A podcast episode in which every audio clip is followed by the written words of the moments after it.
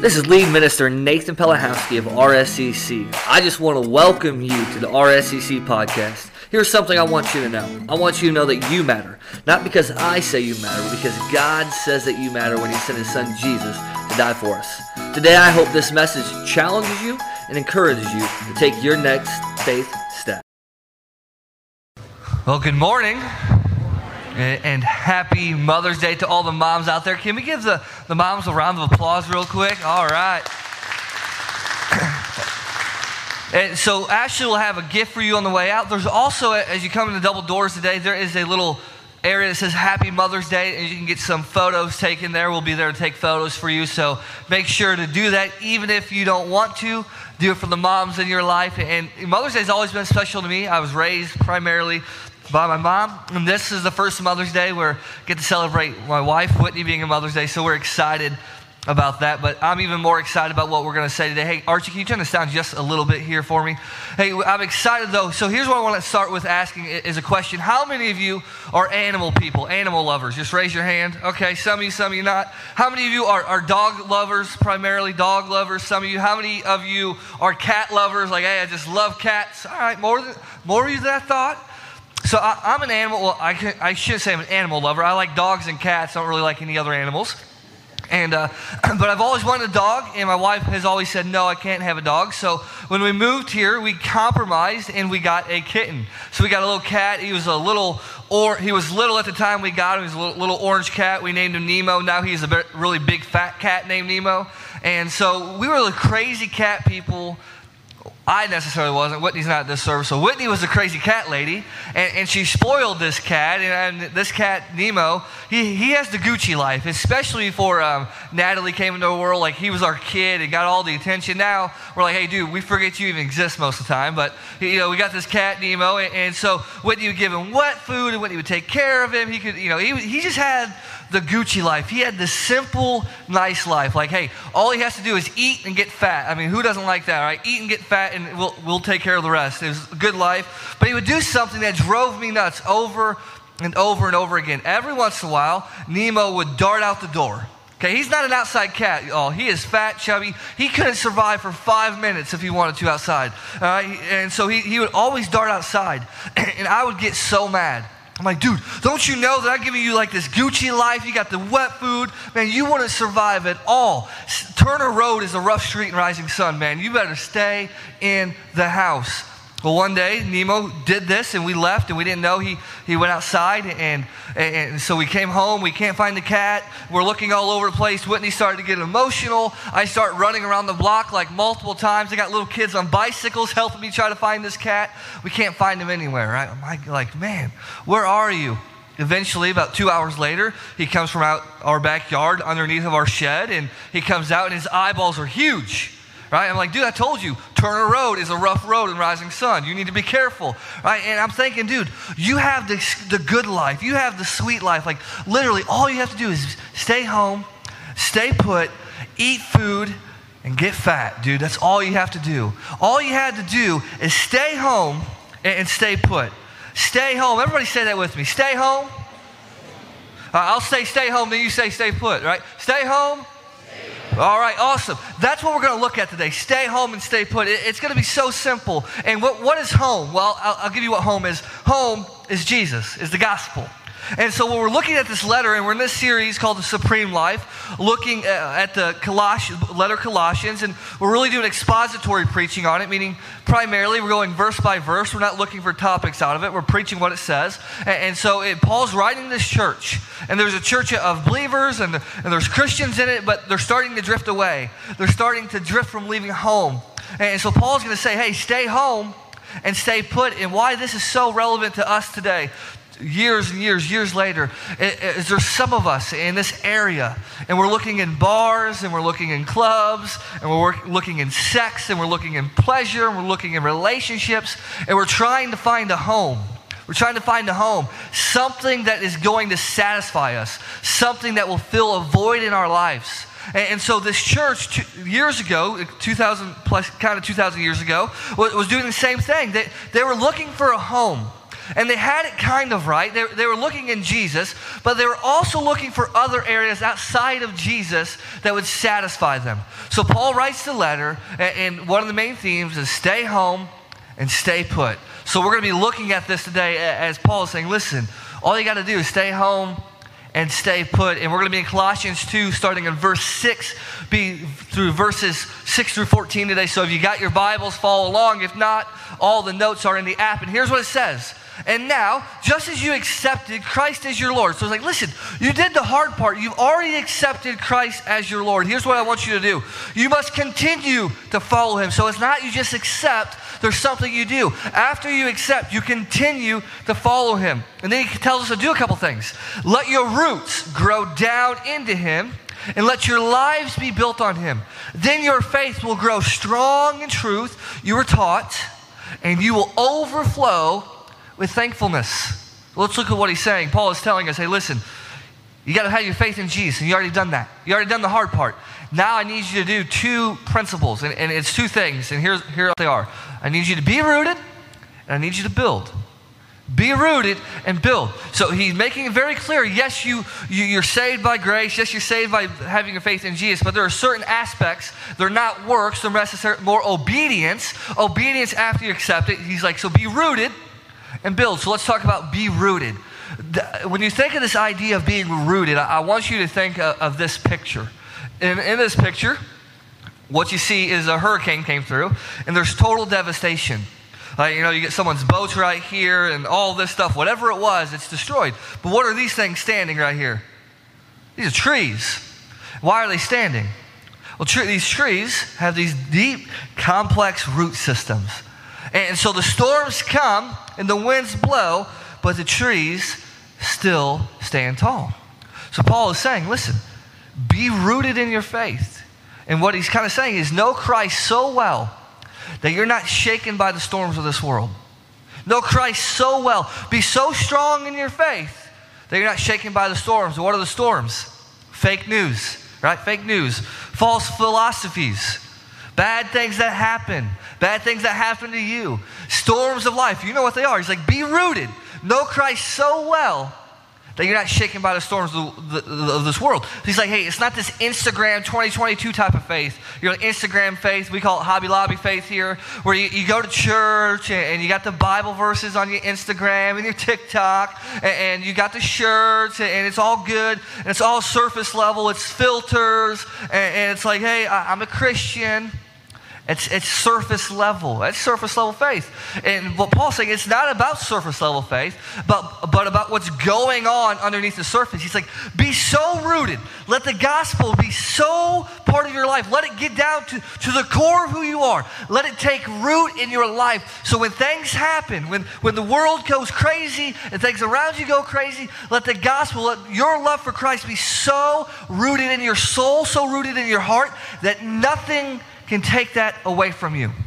Be rooted. Be rooted and stay home. That's what he's saying right there. So be rooted. And then he uses this word, this phrase, build on him. It's, it's a construction word, it's a construction phrase. It speaks of building your life on top of something or building on something. In today's word, world, we call that a foundation. He's like, build your life on Him. Build on Him build not on anything else, but build on Him. And it starts with being rooted, and you're so rooted that you're building your life on Him. So it forces you and me to ask a question. Here's the question What are you building on? And that's a simple question, so let me rephrase it. What must be present in your life for you to feel satisfied or fulfilled? That's a better way of asking that question. Because when you answer it this way, not what are you building on, because if I just ask you what are you building on, everybody's going to say, well, I'm in church, I'm building on the gospel, I'm building on Christ. But okay, let's, let's, let's kind of go deeper. What must be present in your life for you to be fulfilled? And when you find out the answer to that, that's what you're truly building on. So some people build their lives on money. I want more money. I, need more money. If I get this amount of money, I'll be happy. If I don't have this much money, I'll be happy. But I don't know if you all know this recently, but if you build your life on money, look at the stock market the last several weeks. Probably not great foundation. Some parents, let's get a little awkward on Mother's Day. Some of us are teaching their ki- our kids to build their lives on other things in Christ, sports. or success or our accomplishments. Maybe you're building your life on your kids. Maybe you're building your life on your career. Whatever you're building your life on, all we, we can agree on this that everybody is building on something. So the question becomes is are you building on something that's going to last? That's not going to be what? Blown back and forth in the storms. Or are you building your life on something that will come and go, that can be blown back in the storms? You see, what's, what's funny, or not funny, but what's ironic is Jesus said the very same thing in the Sermon on the Mount. And he's talking about building your life on something. And here's what he says Therefore, any, therefore, everyone who hears my words and put them into practice. So, how do you start building on Jesus? You put his words into practice, you live out your faith. Is like a wise man who built his house on the rock. The rain came down and the streams rose and the winds blew and beat against that house, yet it did not fall because it had its foundation on the rock. Jesus said, You're building your life on something. You're either building it on me or not on me. And there's only one foundation that will not be rocked, that will not be blown away when the storms come. So we got to ask ourselves, what are we building our lives on? So Paul starts this section to these, these, these Christians, and he starts it to us. He said, Listen, be rooted. Let the gospel take such grip on your life and build on Jesus so much that when the storms come that Jesus said are coming, it's not a matter of if, it's a matter of when. When they come, your, your faith is not rocked. And then he goes into verse 8 and he tells them exactly why they need to be rooted and they need to build on him. Listen to what he says. Don't let anyone capture you with empty philosophies and high sounding nonsense that come from human thinking and from spiritual powers of this world rather than from Christ. We don't know exactly what was going on and what was being taught, but the context of this is the, the, the, this church in Colossae, there are some false teachings going around. There's some heresy. There were some philosophies. There's some teachings in the world, teaching in the cultures that were going around. But they sound good, but they're going around. And one of those teachings we do know for sure is this that, that they were being taught that you need to have Jesus plus something else. Jesus plus philosophy, Jesus plus some gods, Jesus plus some pleasure, and Paul's saying, listen, don't be captured by any of this nonsense. Don't be captured by these people who sound smart, that might be smarter than you. Don't let anyone capture you. And I love that phrase. Don't let anyone capture you. Because this phrase right here, capture you, it's a military phrase. If you go to the Greek, it's talking about being captured in war. So Paul is saying, hey, listen, there's a war going on in this culture, there's a war going on in this world, and there's going to be people who sound very smart. There's going to be people that you trust, people that you love, people who you think are smarter than you. And they're going to have some philosophies, and they're going to sound really smart. They're going to use really big words that you've never even heard of before. And he's going to say, listen, it's nonsense. Don't let people, see, don't be captured by this nonsense. And what he's really saying is like, listen, don't settle for anything but the real thing. And nobody wants the fake, right? Like, you want the real thing. And he's like, don't settle for anything but the real thing. Don't settle for anyone other than Jesus. And how relevant is that today, right now? Like, we could read this entire section and say, hey, this is for 2022 in America. Because there's a trend going on, there's worldviews. There's philosophies. There's people who sound really smart and use really big words that I don't even know, talking on the TV all the time about things I have no idea about. There's scientists pushing agendas there's counselors pushing agendas. There's people pushing uh, agendas. And, and they're like, hey, it's, it's these big philosophies. And the cultural trend is what? And there's, there's this cultural trend and there's pressure. It was to push you, or it is to push you in a direction, and that direction is away from Jesus. So Paul says, be careful because you're going to hear these philosophies. You're going to hear these mindsets. You're going to hear these things that are taught. And you're going to be tempted and they're going to tempt you to pull you away from the truth. And you're going to be tempted. And that temptation is going to start in your thoughts. It's going to start in your thoughts. Because eh, so let's think about this. I want you to think about every dumb decision you ever made. All right, you got it? Every dumb decision? All right, some of you, I'll give you extra time for some of you, okay? But every dumb decision you ever made first was a thought, right? Couple years ago, when I was at this little fair festival, and I decided to jump on this like wipeout, like inflatable with my cousin, who was like 15, 20 years younger than me, and tear my meniscus, that was a dumb decision. I first thought about it, right? Every bad decision I ever made was first a thought. Before you ever had an addiction, you thought about taking a substance. Before you ever made a bad choice in your marriage, you thought about it. Before you ever decided to cheat on that test in school, you thought about it. Every single bad thought, every single bad action you had first was a thought. So, what Paul is saying is like, listen, there's a deceiver in this world. The Bible is very clear that there's an enemy who roars, you know, walks around like a lion looking for someone to devour. That uh, Satan is his name, and Satan or Lucifer, Satan, but but he's the great deceiver. And what he's going to do is he's going to use culture, he's going to use things in this world, and, and he's going to have philosophies, and he's going to throw out mindsets. People who say, well, yeah, we believe in Jesus, but is Jesus the only way? They're going to attack, uh, they're going to attack things like when life starts. They're going to start, they're going to attack things like my body, my choice. They're going to start attacking sexuality and gender and what a boy or a male, what a male or a female is. They're going to start attacking things about is Jesus the only way? Or they're going to start attacking things and say, well, that was 2,000, 6,000 plus years ago. That doesn't apply today.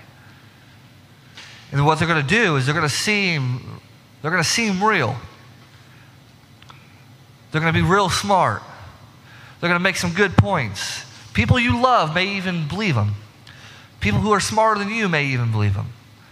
People that you trusted may start falling for it. But Paul says, listen, don't fall for the nonsense because it's popular. Don't fall for the nonsense because it's common. Don't fall for the nonsense because you see it all over TV. Don't fall for the nonsense because people that you love or trusted now believe that. And I'm, he's not saying hate philosophy.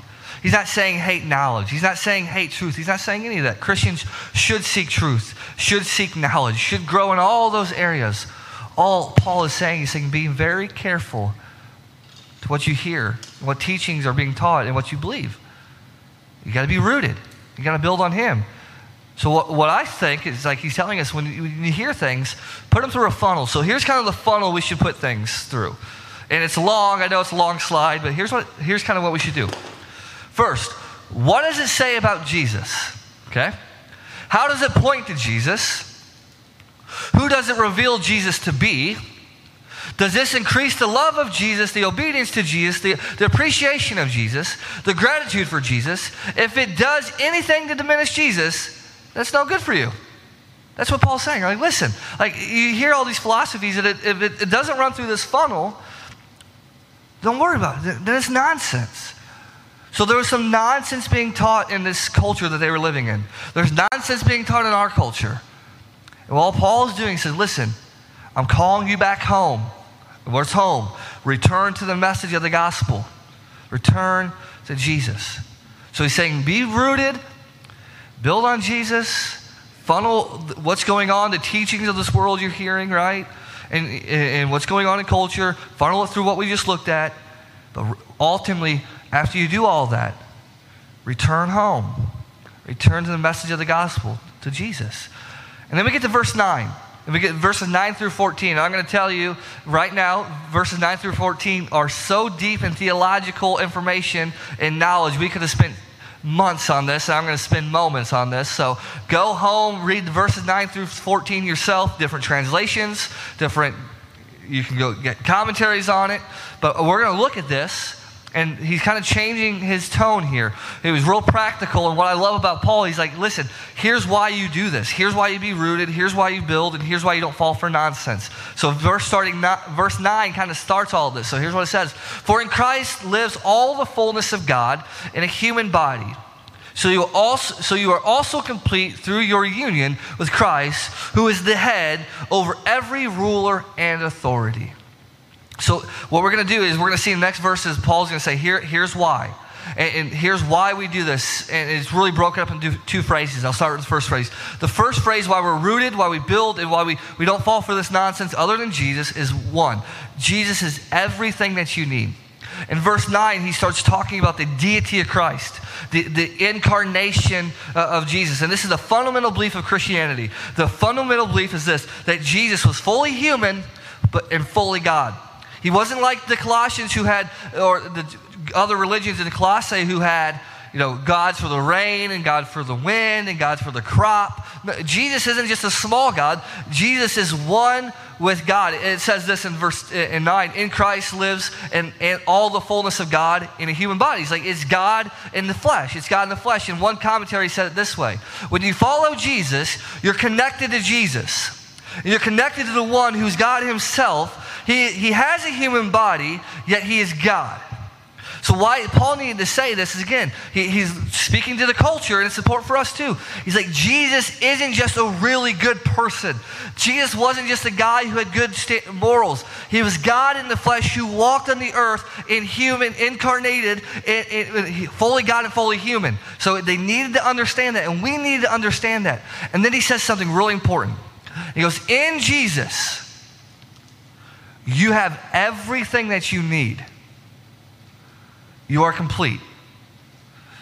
In Jesus, you have everything that you need. You are complete, it says in verse 10. See, this church was, was a lot, it's so wild how, how relevant this is today. They had this mentality that many of us live with. It's called the Jesus and mentality. Their and were, was different than ours. Their and was Jesus and other small gods of the time.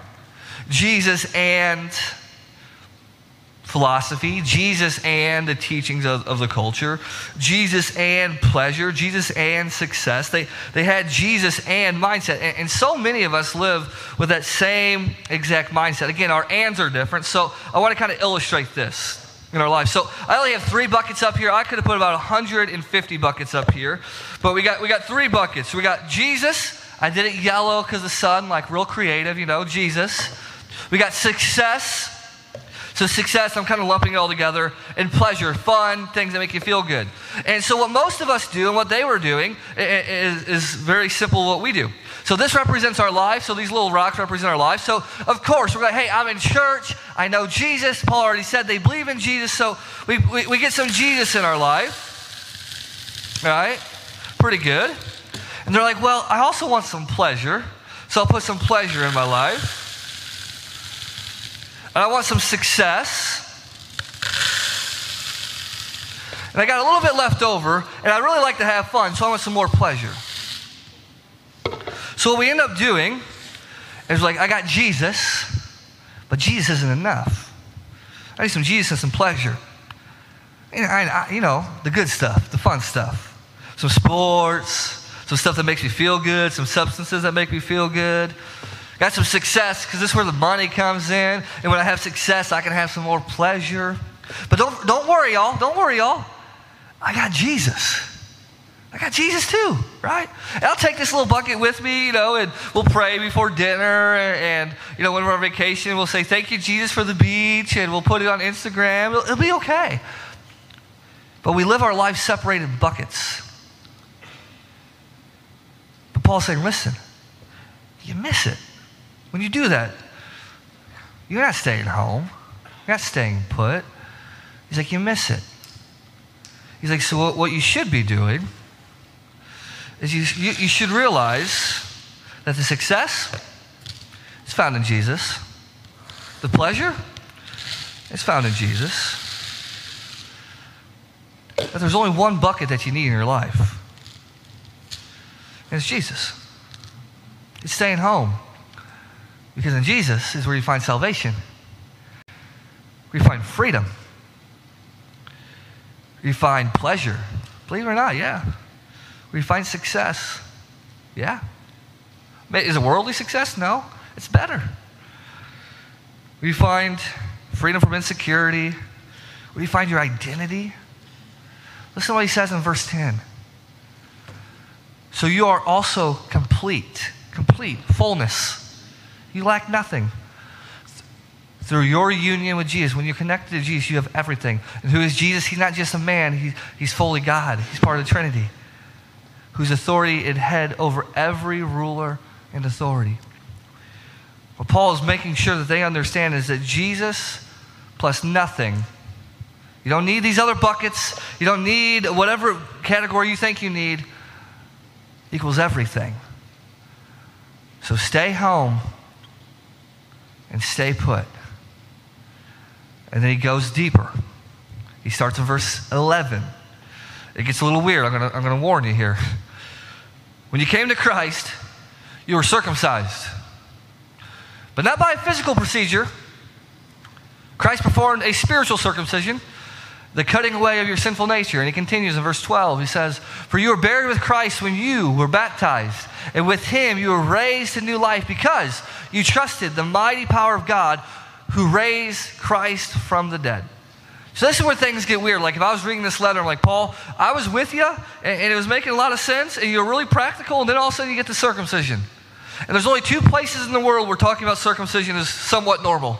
Church, and when you have a baby boy in nursery, like right, right away. That's it, right? It's not like guys, ladies. I don't know if you know this. It's not like guys go around like the ball games or the gyms, like, "Hey guys, uh, what do you think about circumcision?" Right? No one talks like that, right? But it, so Paul starts talking about it. It's a little weird, but why would he have talked about it? Well, he would have kn- known that there were Jewish, former Jews, so Jewish Christians, and the culture would have Jews around them. And circumcision in the Jewish religion and in the Old Testament was very important. And if you go all the way back to Genesis, you'll see that circumcision starts coming about. And God tells men to cut a piece of, of skin away from their body, if you get what I'm saying, right? I'm not going to go into details. But you cut a piece of skin away from your body. And that, that, that cutting of the skin was to be an obedient act to set you apart. It was to set you apart. So what, we'll get to what that means in a second, but he's saying, like, listen, what we're about to look at is that Jesus has done everything that you need. Okay, he, he, has done everything you need. So he starts talking about circumcision. The circumcision what was to cut a piece of skin away, and, and, it was to set you apart. And it would say, hey, if, the, if, this, if you did this, it was an act of obedience. But really, what circumcision was used for, it was used to foreshadow something. It was, used, to point to something.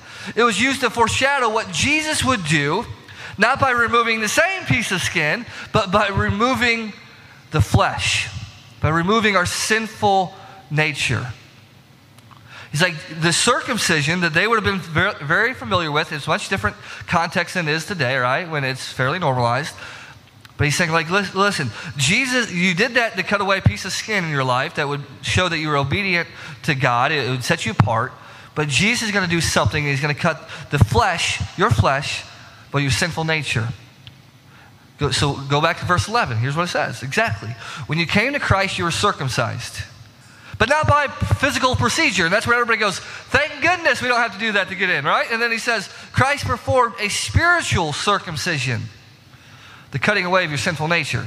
Here's what he's saying Christ, who is fully God in the flesh, left his throne, came to earth, born, born of a virgin, lived, preached, had followers for three and a half years, disciples Eventually, he's arrested, he's killed, he's put on the, he's beaten. And as he's beaten, what, guess what's torn away a little bit?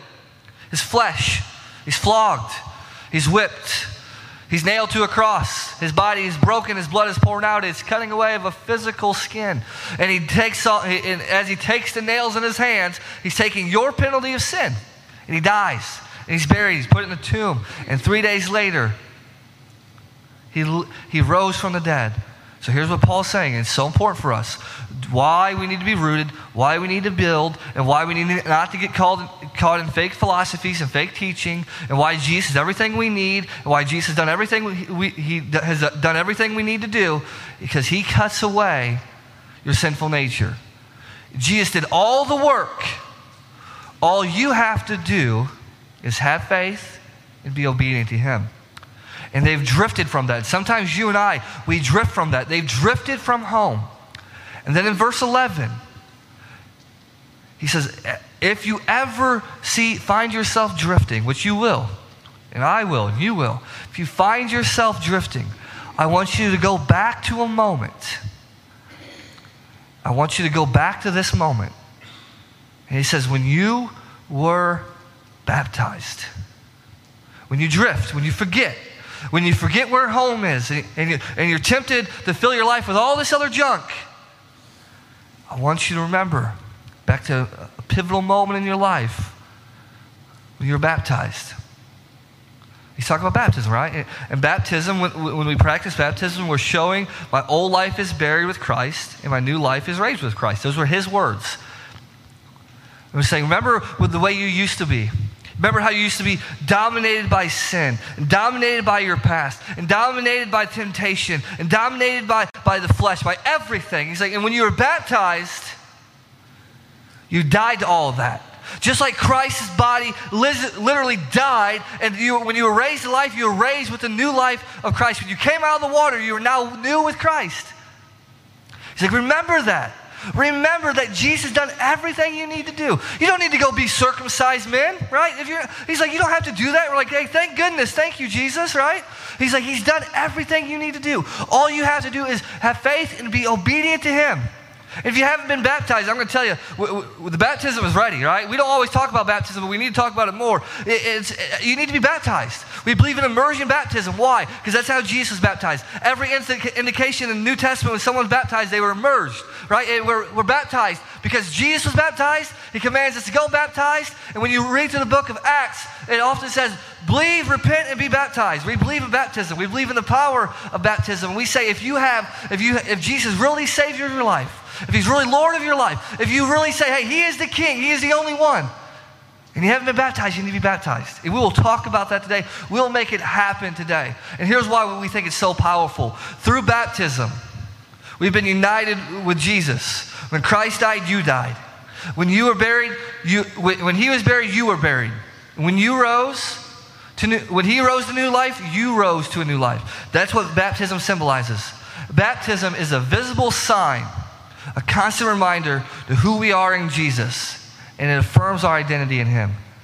Paul's saying when you forget whose you are, when you, when you get caught up in philosophies, when, you, when you're making decisions on gender, identity, abortion, whatever it may be, you don't funnel it through the cultural lens. You funnel it through this lens right here. And then he ends this section right here with, with the gospel. And he goes, just in case y'all forgot, you were dead because of your sins because of your sinful nature, was not yet cut away. He's like, before Jesus, remember, your sinful nature wasn't cut away. Then God made you alive with Christ, for he forgave all your sins. And he canceled the record that charged against it and took it away by nailing it to the cross.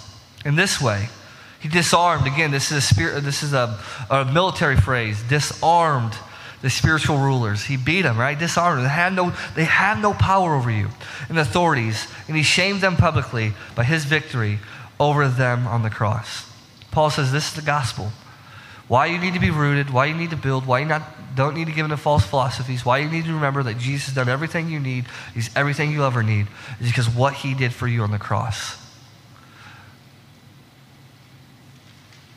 And when I, when I think about this, I think of this old song. I don't know the actual name, but it goes like, What can wash away my sin? Right? And a lot of people in life, whether they believe it or not, whether they're Christian or not, are looking for something to wash away their sin. They may not call it sin, but they're looking for a way to wash away their mistakes, wash away their past, wash away those things that they don't want anybody to know about in their lives. And Paul says, I know what can do that. So, Paul, what are you saying can wash away my sin? And he says, Nothing but Jesus. So come home or stay home and stay put. He's all that you ever need. He's done, that you'll, he's done all you'll ever need him to do. So be rooted. Build your life on him. Because in Jesus, you have everything you need and He has done everything you need. So just stay home and stay put. Let's pray. God, we are so thankful that you give us a home. And sometimes we live in this world and we feel like orphans. Sometimes we live in this world and we don't know what to believe. Sometimes we live in this world and we drift, God. But you give us a home. You give us a name. You, you call yourself, you, we're to call you Father. You love us, and it's proved by what Jesus has done for each and every one of us, God. And so many of us today have accepted that, but if, if there's someone here today, don't let them wait another moment to be baptized, to draw that line in the sand, and, and to, to just give their life to Jesus, the one who will give us everything we need and has done everything we could ever need to be done. And all we have to do is put our faith in Him and be obedient to Him, God. We thank you so much for that. So we're going to continue to stand. We're going to continue to worship you. It's your name we pray. Amen. It's been great hanging out with you guys today. I hope that message challenges you and encourages you today. We would love to have you on campus sometime at one of our services at 8:30 or 10:45 on Sunday. Or to find out more information about RSEC, you can always go to the RSEC Family app or follow us on any social media platform at RSCC Family. Most of all, remember, you matter, not because I say you matter, but because God says you matter. Now go and be blessed.